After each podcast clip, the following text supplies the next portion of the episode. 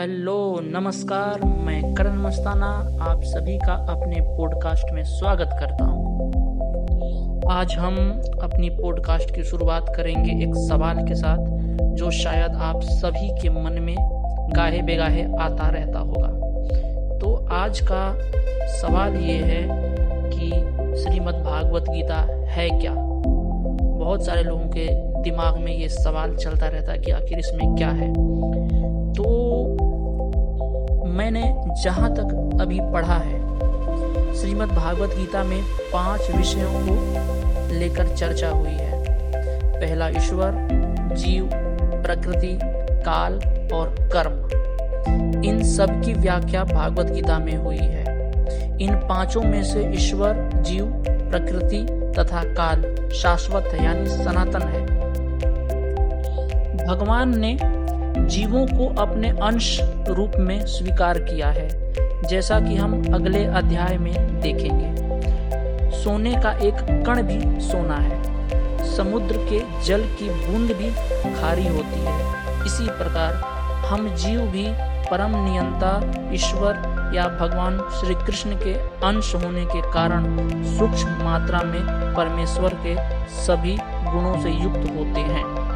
क्योंकि हम सूक्ष्म ईश्वर या अधीनस्थ ईश्वर हैं। हम प्रकृति पर नियंत्रण करने का प्रयास कर रहे हैं। जैसे कि वर्तमान में हम अंतरिक्ष या ग्रहों को वश में करना चाहते हैं और हम में नियंत्रण करने की यह प्रवृत्ति इसलिए है क्योंकि यह कृष्ण में भी है। हम सभी में भौतिक प्रकृति पर प्रभुत्व जमाने की प्रवृत्ति होती है, लेकिन हमें यह समझना होगा कि हम परम नियंता नहीं हैं। हमें भागवत गीता से यह अवश्य सीखना चाहिए कि ईश्वर क्या है, जीव क्या है, प्रकृति क्या है, दृश्य जगत क्या है, और यह समय द्वारा किस प्रकार नियंत्रित किया जाता है, और जीवों के कार्यकलाप क्या है।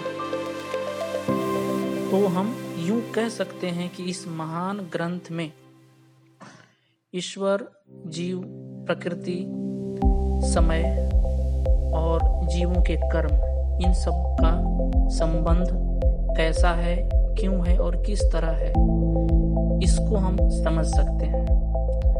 तो ये भागवत गीता हम सभी को पढ़ना चाहिए, ताकि हम ये समझ सकें कि हमारा ब्रह्मांड क्या है, हमारी धरती क्या है हमारी प्रकृति क्या है और ईश्वर के साथ हमारा संबंध क्या है?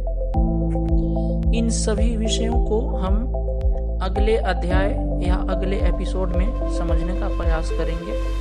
तो आज के लिए बस इतना ही। धन्यवाद।